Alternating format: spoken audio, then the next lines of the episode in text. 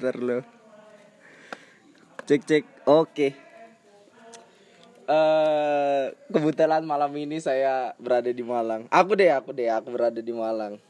Bersama dengan sebetulnya sih temanku dari SMA ya kakak kelasku lah istilahnya. Namanya Kapel. Saya dulu anjing gayanya ini. Halo semua, saya Kavel, kakak kelasnya Gendet. Aduh, gobloknya. Nggak tahu kenapa ya ngelihat orang-orang aja bingung. Apa orang-orang lagi pada euforianya lagi pengen buat podcast gitu loh. Jadi keikut gitu loh. Ya udah kita ikutan. Ya, jadi ikutan lah aku sama Kapel nih. Sebenarnya memanfaatkan dari memanfaatkan dari obrolan-obrolan kita selama di kopi-kopian. Kenapa sih nggak kepikiran gimana sih kita aturan mending sharing aja ke orang-orang betul nggak Iya, sih? kan Iya. soalnya dasarnya kita ini gimana ya kayak kalau ngopi ya hobi ngebacot. Ya udah kenapa bacotan ini nggak kita sebarluasin sih ke orang-orang. Iya, kayak gitulah. Kayak gitu boy. Anjir. Eh apa ya? Sebenarnya malam ini aku pengennya sih ngangkat tema ini sih. Apa ngangkat pembahasan tentang orang-orang ini sekitar ya aku lihat itu masih bimbang dengan segala hal. Kayak misalkan dalam hal percintaan, contohnya LDR, terus dalam hal untuk memilih suatu kegiatan ataupun suatu pendidikan lah kayak misalkan nah, nih kan aku lihat ini udah pada dekat-dekat lagi kan anak SMA udah Oh buat adik-adik kita ya nih berarti adik-adik ya. kita buat adik-adik kita gitulah apa ya kalau menurutmu bimbang kenapa sih orang itu harus kenapa orang itu bisa eh bimbang gitu loh Kalau menurutku sih gini, kenapa orang bisa bimbang itu ya sebenarnya itu juga balik lagi sih ke lingkungannya dia. Terkadang kan kalau misalkan ini kita ngomongin konteksnya soal dia dari SMA menuju pendidikan tinggi kan. Itu biasanya kita bimbang ketika kita mau ngambil studi apa selanjutnya. Itu ber- biasanya berasa anjing ngomong kebiasaan terus dah. Eh, ada rambut. jadi gini, jadi gini. Biasanya itu itu dikarenakan eh, dia harus milih sih antara milih impiannya yang selama ini pengen dia raih Hah? atau juga dia ingin memenuhi ekspektasi yang orang-orang udah kasih ke dia. Ngerti gak sih? oh iya ya bisa Jadi kayak kadang-kadang orang terjebak di antara dua pilihan itu dan dia menjadi bimbang. Dia harus menjadi orang yang seperti apa. Kayak gitu. kalau menurutku sih biasanya apa ya untuk masalah pendidikan sendiri kayak misalkan contohnya anak SMA nih bentar lagi yang pengen eh berkuliah nah bimbang di sini nih dia ingin tujuannya pengen sini tapi orang tuanya gitu loh yang nggak kepinginin yang nggak mau gitu loh orang tuanya itu nggak mau. Karena memang ketakutan dari orang tua sendiri tuh banyak banget. Kayak misalkan contohnya pengalaman pribadiku sendiri. Dulu aku eh aku memang tekadku udah pengen kuliah di luar kota kayak gitulah. Tapi suatu ketika orang tuaku kenapa sih kamu nggak coba untuk di Balikpapan dulu ataupun di daerah Kalimantan? Kayak gitulah. Nah di situ ya orang-orang pasti banyak sih yang mikir betul juga sih kalau di di balik kalau misalkan kita satu daerah sama orang tua kita kita bisa jagain kayak gitulah. Orang itu banyak memikirkan eh, kepentingan yang terdekat dulu dibandingkan kelanjutannya gitu loh. Kan kita nggak ada yang tahu. Menurutku sih gitu. Kita nggak ada yang tahu gimana kalau misalkan kita eh kuliah di sini kuliah di dalam kota ataupun di luar kota kayak gitu kalau menurutku lebih berkembangnya di luar kota betul nggak sih Benar, soalnya kalau misalkan kamu kuliah di luar kota, ya ini dari pengalaman juga sih yang kita temuin. Soalnya kan kita kuliah di luar kota ini, apalagi di kota pendidikan kayak Malang gini loh ya. Kan kita kuliah di Malang nih berdua. Itu kita bakal nemuin orang dari berbagai macam latar belakang, kebudayaan, ya kayak gitu gitulah. Otomatis kita harus adaptasi dan itu bikin pemikiran kita terbuka, ya nggak sih? iya betul sih ya udah tapi gini gini. Tapi kalau aku ngeliatnya juga ada faktor ini sih sebenarnya. Kayak ada faktor yang bikin orang bimbang tuh karena dia dasarnya malas nyari informasi. Iya nggak sih? Iya sih. Kayak dia aku pengalaman nih. Jadi kan eh, aku ikut organisasi. Nah organisasinya ini dia itu tiap tahun kayak ngadain sebuah program. ada bang. Ada bang. Lagi rekaman lo ini.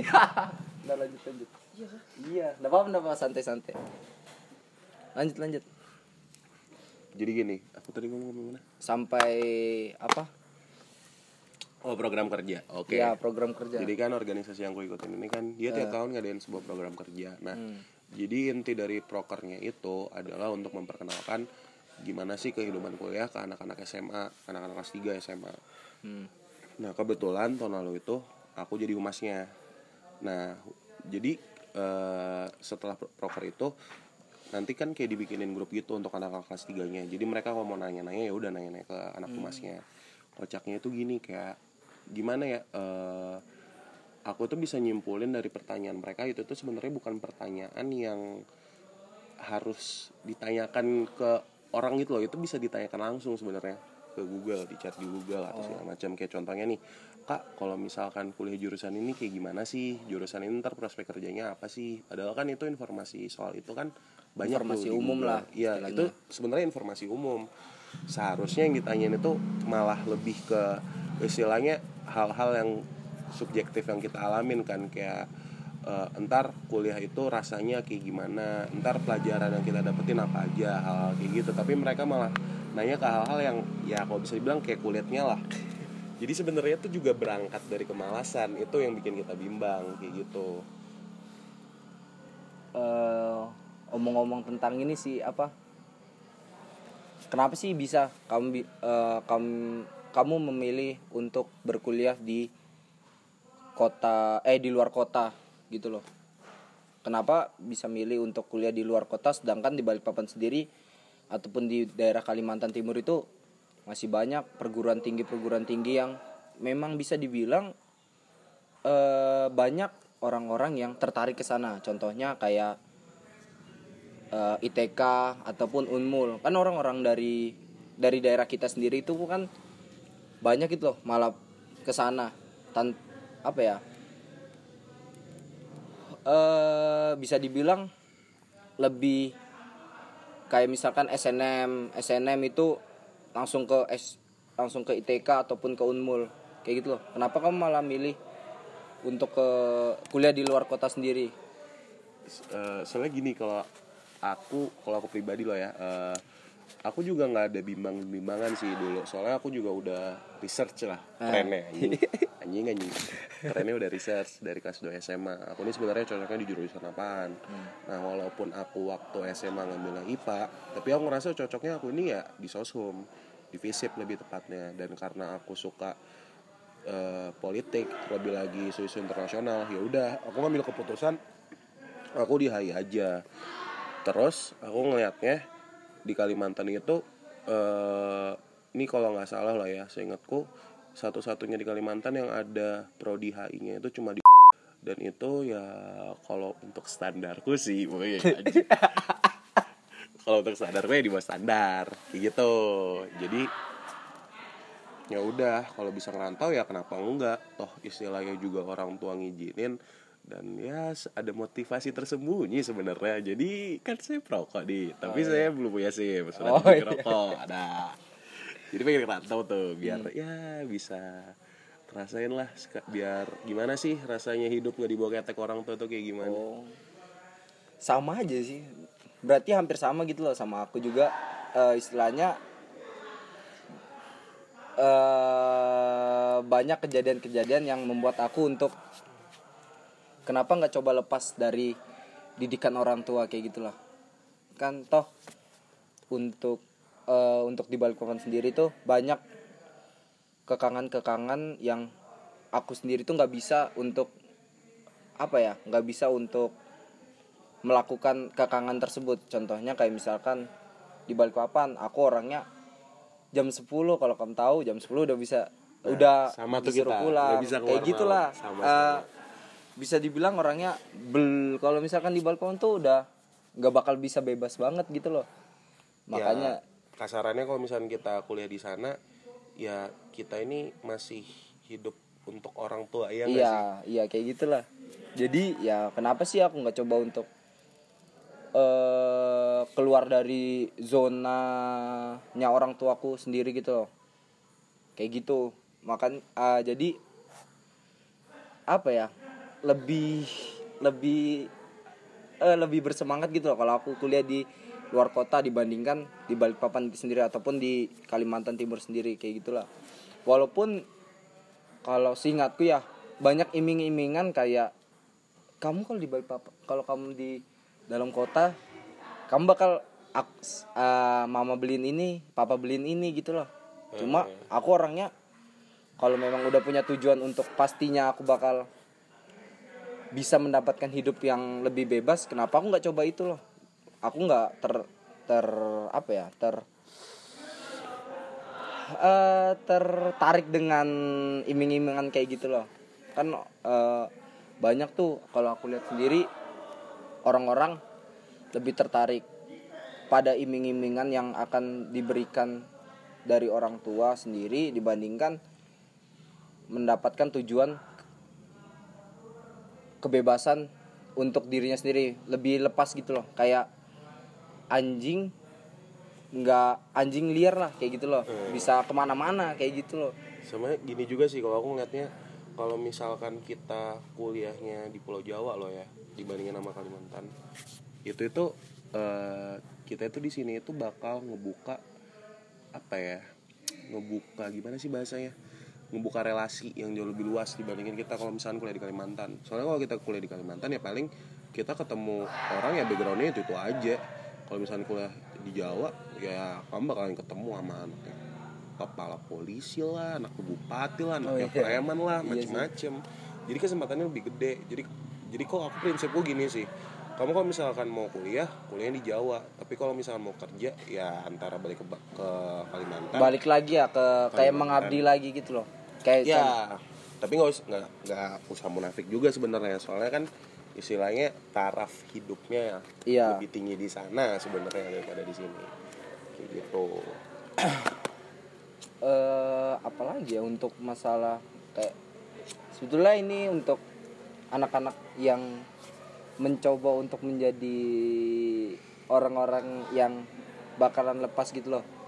Kayak pengalamanku sendiri aku memang orang condong lebih apa ya aku nggak tega gitu loh ninggalin orang tuaku sendiri.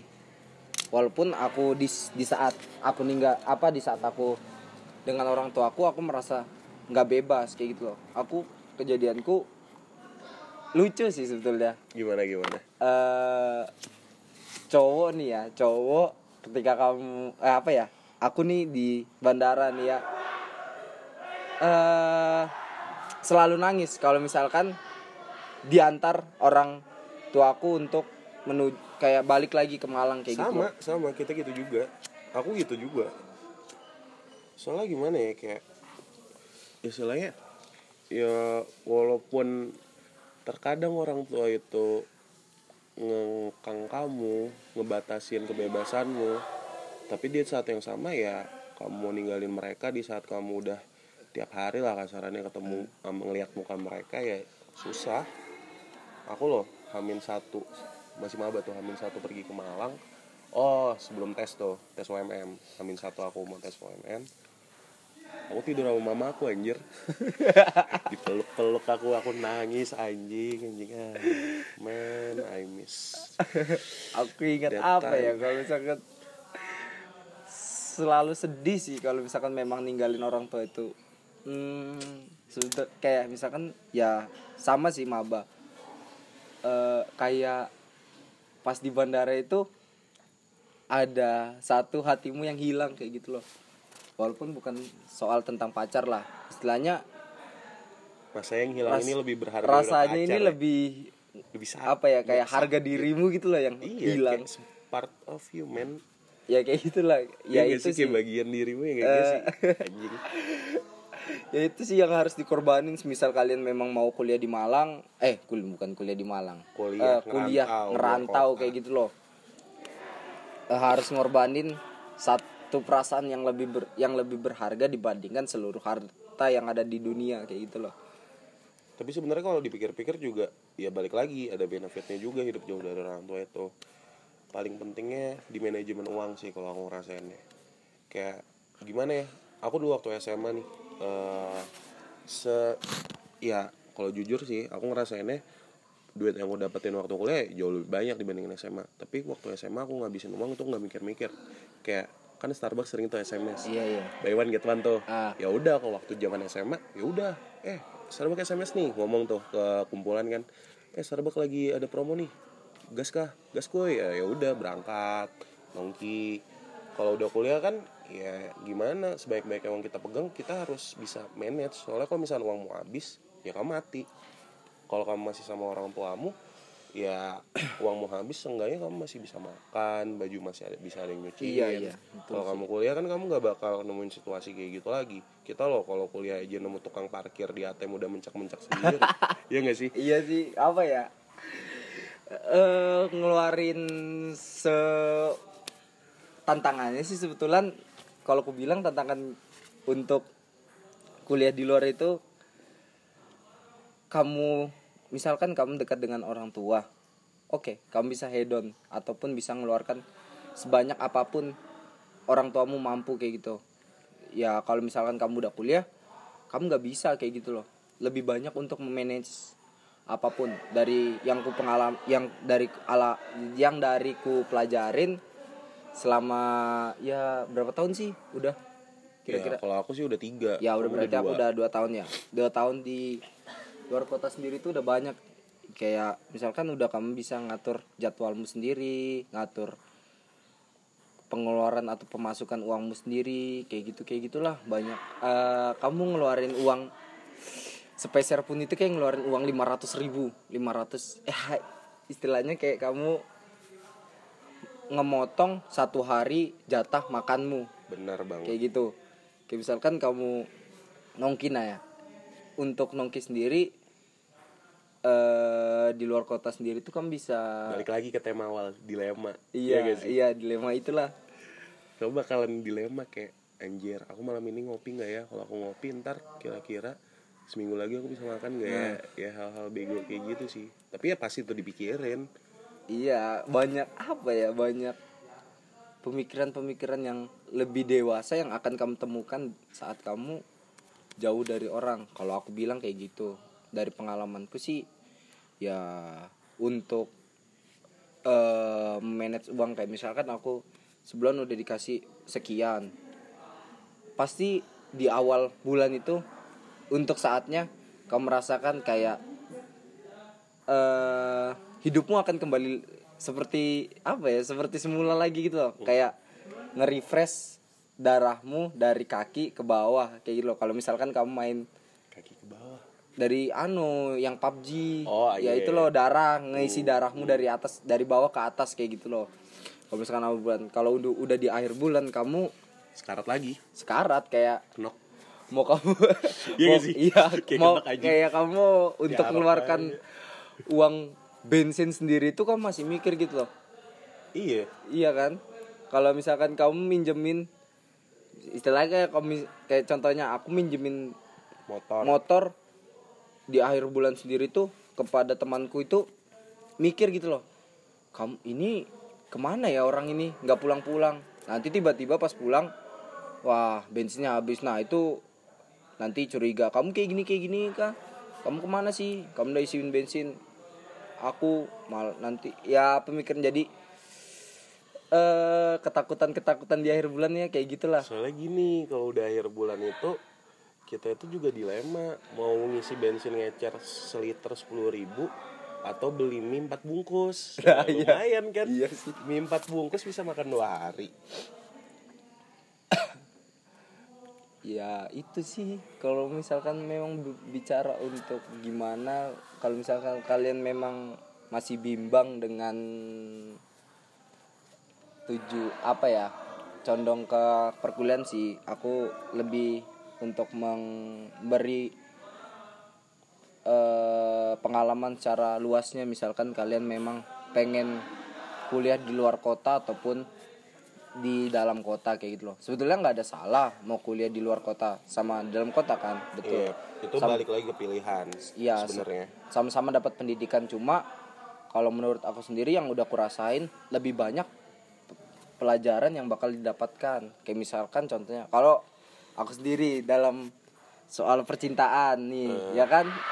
Eh bisa dibilang orang-orang ini ketika orang ini udah jauh dengan sot, se- apa? Pasangan. sat, satu pasangannya dia bakal kayak meragukan pasangannya kayak gitu loh. Ngerti nggak? Kayak kamu Ngerti. sendiri kan? Ngerti. Soalnya. meragukan kan? Kamu meragukan pasanganmu sendiri walaupun pasanganmu ada di Jawa tapi beda kota kayak gitu loh. Kalau aku kan udah beda pulau ya pastinya ada eh apa ya pemikiran yang wah ini kok tapi for the record aku udah jomblo kok. Anjing. Eh, ya karena kalau aku kan cewekku udah di cewekku di Balikpapan tetap.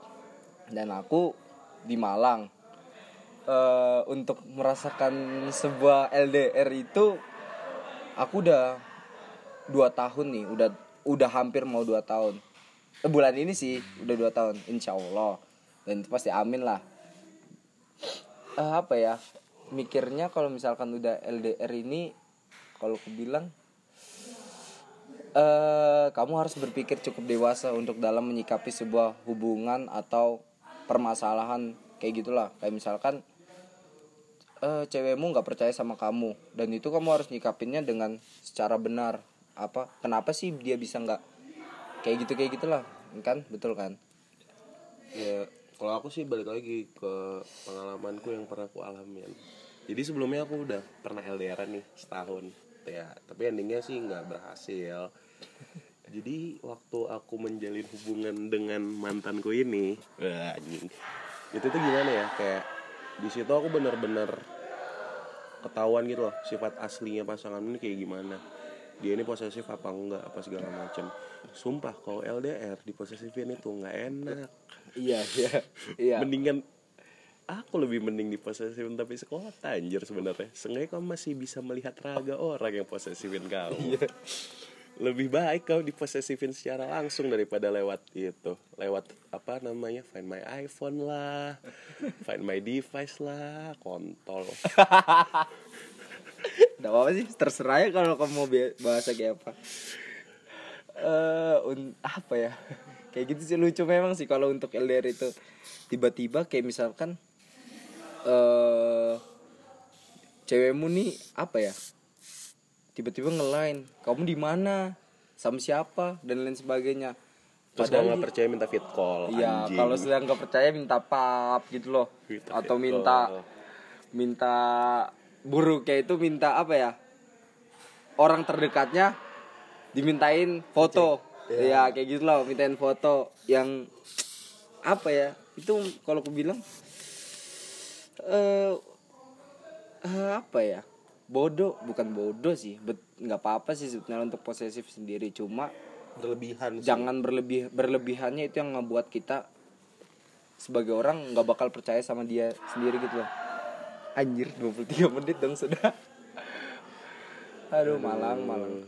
Susah sih untuk mencoba menjadi seorang yang apa ya keluar dari zona nyaman itu sendiri kayak dalam kalau misalkan kal- kamu di Balikpapan bisa di kota di kota sendiri bisa sama sembarangan gitu loh sama teman sama cewek gitu gitulah kalau misalkan udah di luar ya kamu restart lagi. Kamu mesti cari lagi orang-orang yang bisa nemenin kamu di sini.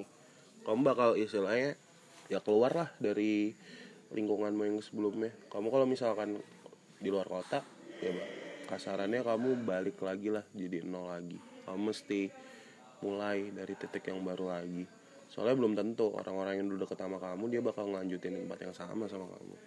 Dan juga belum tentu kalau misalkan kalian apa namanya menuju tempat yang sama tapi kalian bisa sedekat kayak dulu lagi. Mhm. iya iya iya. Itu sih. Banyak apa ya? Eh di sini juga di Malang aku ada di Balikpapan aku punya tongkrongan dan temanku itu ada yang sebagian di Malang. Cuma ya balik lagi karena memang eh, situasinya di sini antara teman teman temanku atau te- atau te- antara aku dan temanku yang memang menjaga jarak hubungan atau kepentingan kalian udah beda? Ya kepentingan kepentingan itu udah beda gitu loh. Kayak misalkan contohnya aku di sini mencoba untuk lebih lebih beda daripada diriku yang ada di kota sendiri. Kayak misalkan contohnya aku di di kotaku sendiri kayak di Balikpapan nih aku nggak ngapa-ngapain gitu loh orangnya nggak ikut organisasi dan lain sebagainya kayak gitu gitulah aku sih mencoba untuk gimana sih kalau misalkan eh, mencoba untuk ngikut organisasi apakah pemikiranmu bisa lebih profesional ataupun enggak kayak gitu. Mungkin yang dipikirkan temanku sendiri ya apa ya tujuan ke sini untuk kuliah. Kuliah kuliah kuliah kayak gitu loh. Sama cari teman kayak gitu loh. Kalau menurutku sih penting kan organisasi itu? Penting sih. Kalau aku bilang benefitnya banyak. Apa aja? Kayak sebenarnya gini eh, benefitnya yang pertama. Gimana ya? Kan orang apa eh, orang-orang tuh pasti pernah ngomong ketika kamu kerja kamu harus profesional. Kamu kalau misalkan harus kerja sama sama orang yang gak kamu suka kamu harus tetap kerjaannya lancar apa segala macam. Ya gimana ya? Itu tuh sebenarnya ya easier said than done lebih gampang diomongin daripada diucapin. Kamu kalau misalkan nggak ikut organisasi ya kamu mungkin baru ketemu situasi kayak gitu waktu kamu kerja. Nah ketika kamu ikut organisasi kamu belajar yang namanya manajemen konflik. Kamu belajar yang namanya gimana sih harus muka dua kalau misalkan kita dulu nganggap muka dua itu hal yang buruk ya kalau aku sekarang sadar nggak juga. Istilahnya kadang-kadang muka dua itu diperluin. Soalnya kan ketika kita ikut organisasi kita punya ya tiap orang pasti ngebawa kepentingan masing-masing. Tapi kan istilahnya kita punya semacam tujuan besar bersama lah. Dan ketika kita nggak suka sama orang tapi kita di- ada di lingkup organisasi yang sama ya kita harus pasang muka yang beda. Mencoba untuk menjadi profesional. Yap, dan supaya tujuan besar itu bisa dicapai. Kalau misalkan kita tetap menunjukkan ketidaksukaan kita, ya aku nggak yakin itu organisasi bakal jalan. Dan kalau misalkan kamu mikirnya kayak ini organisasi eh, kita nggak nggak boleh ada yang namanya konflik apa segala macam.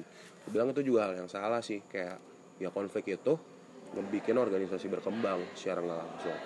Jadi sebenarnya yang tepat itu bukan gimana cara ngehilangin konfliknya tapi gimana cara kita manage konfliknya soalnya kalau kita mau menghilangkan konflik itu sendiri ya itu hal yang mustahil hmm gitu. konflik udah ada semenjak dari manusia diciptakan Iya gak sih Iya sih betul. Apa ya? Ban ya berhubungan lagi dengan masalah eh bimbang itu sendiri. Banyak kan persoalan tentang bimbang. Kayak misalkan ya tadi udah dicontohkan untuk bimbang. Masalah kuliah di luar atau kuliah ini. Dan konfliknya bakalan apa? Kayak misalkan kalau misalkan kuliah di eh apa ya berkelana ataupun mencoba untuk menja eh, tidak apa ya ti- tidak ada di bawah bimbingan dari orang tua itu banyak gitu loh konflik-konfliknya kayak gitu. Kayak gitulah bimbang banyak sih um, secara umumnya kalau bimbang itu. Yang kalau menurutku gimana cara mereka ngatasin kebimbangan itu. Jadi kalau aku sendiri kayak mempertimbangkan mana yang lebih banyak eh, feedbacknya ke aku mana yang lebih sedikit feedbacknya ke aku kayak gitu. Apa ya jadi aku milihnya oh misalkan ini lebih banyak feedbacknya ke aku jadi aku tentu pilih pilih tujuan yang itu kayak gitu loh. Kayak eh, contohnya balik lagi un- untuk masalah kuliah. Apa ya? Anjing masalah kuliah lagi masalah kuliah. Ya eh kayak misalkan kalau untuk eh, kuliah di luar bebas tentu tentu. Terus untuk manage waktu manage dalam segala hal tentu. Terus untuk meng- menjalani kehidupan sendiri tentu. Kayak gitulah banyak feedbacknya. Kalau misalkan kalian memang ber apa ya banyak carilah sebuah feedback yang banyak untuk mendapatkan tujuan dari sebuah kebimbangan kayak gitu loh. Betul nggak kan bener sih ya kamu mesti mikir kalau istilah HI-nya sih cost and benefitnya. Balik lagi sama yang kayak Gendet ngomong. Jadi kalau misalkan eh, kamu ngikut sesuatu karena itu terpaksa dan kamu mikirnya itu costnya lebih banyak daripada benefitnya ya saranku jangan. Soalnya itu bakal nyusahin dirimu sendiri dan kamu nggak bakal ngejalanin itu dengan ikhlas. Dan ikhlas itu sebenarnya hal yang penting itu ngaruh ke kerjaan soalnya. Oke. Udah 30 menit. Ntar dulu masih masih panjang untuk apa ya? Biar orang-orang ini mikir eh ini kan pertama kali nih ya kita ya istilahnya aku sama kamu buat membuat sebuah obrolan goblok yang akan dipublikasikan kepada orang-orang. Nggak tahu orang-orang itu bakal nangkap apa enggak ya istilahnya kita berbagi pengalaman satu sama lain. Kamu kamu udah berkel, eh, udah di luar dari bimbingan orang tua udah bisa dibilang tiga tahun atau apa ya bukan di luar bimbingan maksudnya di luar pengawasan sih. di luar pengawas ya eh, di luar pengawasan di luar pengawasan itu udah tiga tahun sedangkan aku udah da- dua tahun. Mungkin aku mungkin kita bisa ngebuka pemikiran orang-orang yang masih takut gitu loh untuk eh apa ya takut untuk apa nying? Apa Bikin podcast bro. Podcast tapi kentut. Eh anjing aku sampai mana tadi? Jauh dari pengawasan orang ya jauh dari pengawasan orang tua. Lebih untuk menceritakan pengalaman-pengalaman yang kita udah banyak sama-sama jalanin kayak gitulah. Apalagi keluarmu Eh dan tentunya kalau aku kalau aku kalau aku bilang sendiri banyak pengalaman di luar kota yang nggak bakal kamu dapatkan di dalam kota sendiri ya kan? Bener banget. Apalagi kalau misalkan kotamu kota kecil yang orangnya juga mukanya itu itu aja ya udah. Ya kalau kamu kuliah dengan keadaan yang sama ya gitu gitu aja. Iya sering apa ya? Kalau misalkan di kota sendiri sering orang nyebutnya kamu mu- kamu lari berapa kilometer pasti ketemunya sama orang itu sendiri orang itu lagi orang itu lagi orang itu lagi kayak gitu loh. Malam mingguan juga ketemunya orang itu Iya. lagi orang itu lagi. Awalnya kalau misalkan jalan jalan nih kayak cont aduh kalau sebut merek jangan. Ah, contohnya di kayak misalkan di mall nih jalan mau kamu skalput eh skalput S- eh, mau kamu keliling sampai tujuh kali pun ataupun tawaf ketemunya itu orang itu lagi gitu loh. Kayak pasti orang loh kok di sini lagi? Itu dari jam 7 sampai jam 10 pasti ketemunya orang-orang itu lagi orang itu lagi orang itu lagi. Sampai kalau aku bilang eh bosan kalau jadi apa ya tem- mall ini sebagai tempat untuk eh apa ya orang-orang ini kayak ketemu lagi loh di sekolah ya kan? Iya. Dan juga kalau misalkan mau selingkuh susah boy. Hmm. Banyak mata lambung betul kalau misalkan di kota sendiri kalau selingkuh itu susah. Kalau di luar kota ya apa kalau selingkuh? Aman saja. Bagi kalian yang suka main belakang Hmm. rantau lah Iya betul. Itu quotes dari seorang kafel HI 17 HI 16 UB apalagi ya? Kayaknya itu aja deh enaknya. Ya kalau penutup ya penutup Iya penutup. penutup kalau pesan terakhir dari saya wih anjing. Gimana ya? Ya kalau misalkan kalian masih ya intinya sebego apa pun kalian aku bisa jamin sih kalau misalnya kalian ngerantau seenggaknya pasti diri kalian bakalan berubah. Entah ke arah yang lebih baik ataupun ke lebih buruk kayak gitu. Hmm. kalau aku pakai pesan juga kayak ini ya terserah kamu podcastmu anjing enggak kan sama-sama ini nanti mungkin ada berkelanjutan lagi aku sama kapel Harus banyak ada kelanjutan Iya ya. sih, soalnya kita ini sering ngop- ngopi bareng, nongkrong bareng. Jadi kenapa sih kita nggak buat obrolan ini untuk dipublikasikan ya walaupun ya paling pendengarnya itu itu aja gitu loh. Nggak ya buruknya paling nggak ada yang dengar gitu loh. tapi nggak apa-apa seenggaknya kita udah usaha Iya, ada usaha. Eh, kalau untuk aku untuk eh untuk mencoba keluar dari sebuah kebimbangan eh, untuk memilih memilih suatu pilihan. Kayak misalkan kalian masih bimbang nih dengan apa pun dengan apa yang kalian mau pilih ya itu aja yang yang kayak kamu bilang apa? HI tadi ngomong apa? Itu cost and benefitnya. Nah itu. Jadi kamu harus memikirkan benefit apa yang bakal didapatkan dari pilihan. pilihan satu dan pilihan kedua kayak gitulah. Eh itu aja sih untuk ic- bicara obrolan malam ini. Sampai jumpa di podcast selanjutnya. Udah anjing jelek betul itu. Nanti kayak YouTube anjing. Oh iya, oh iya. jadi apa? Jadi apa ya? Gak usah lah anjing. Ya, nanti nanti aja lah Ya. pikirannya. Nanti mungkin ya kalau misalkan ada kepikiran untuk bicara lagi tentang hal-hal hal-hal sepele ya nanti ku nanti kita bakal publikasikan lagi. Dah assalamualaikum. Salam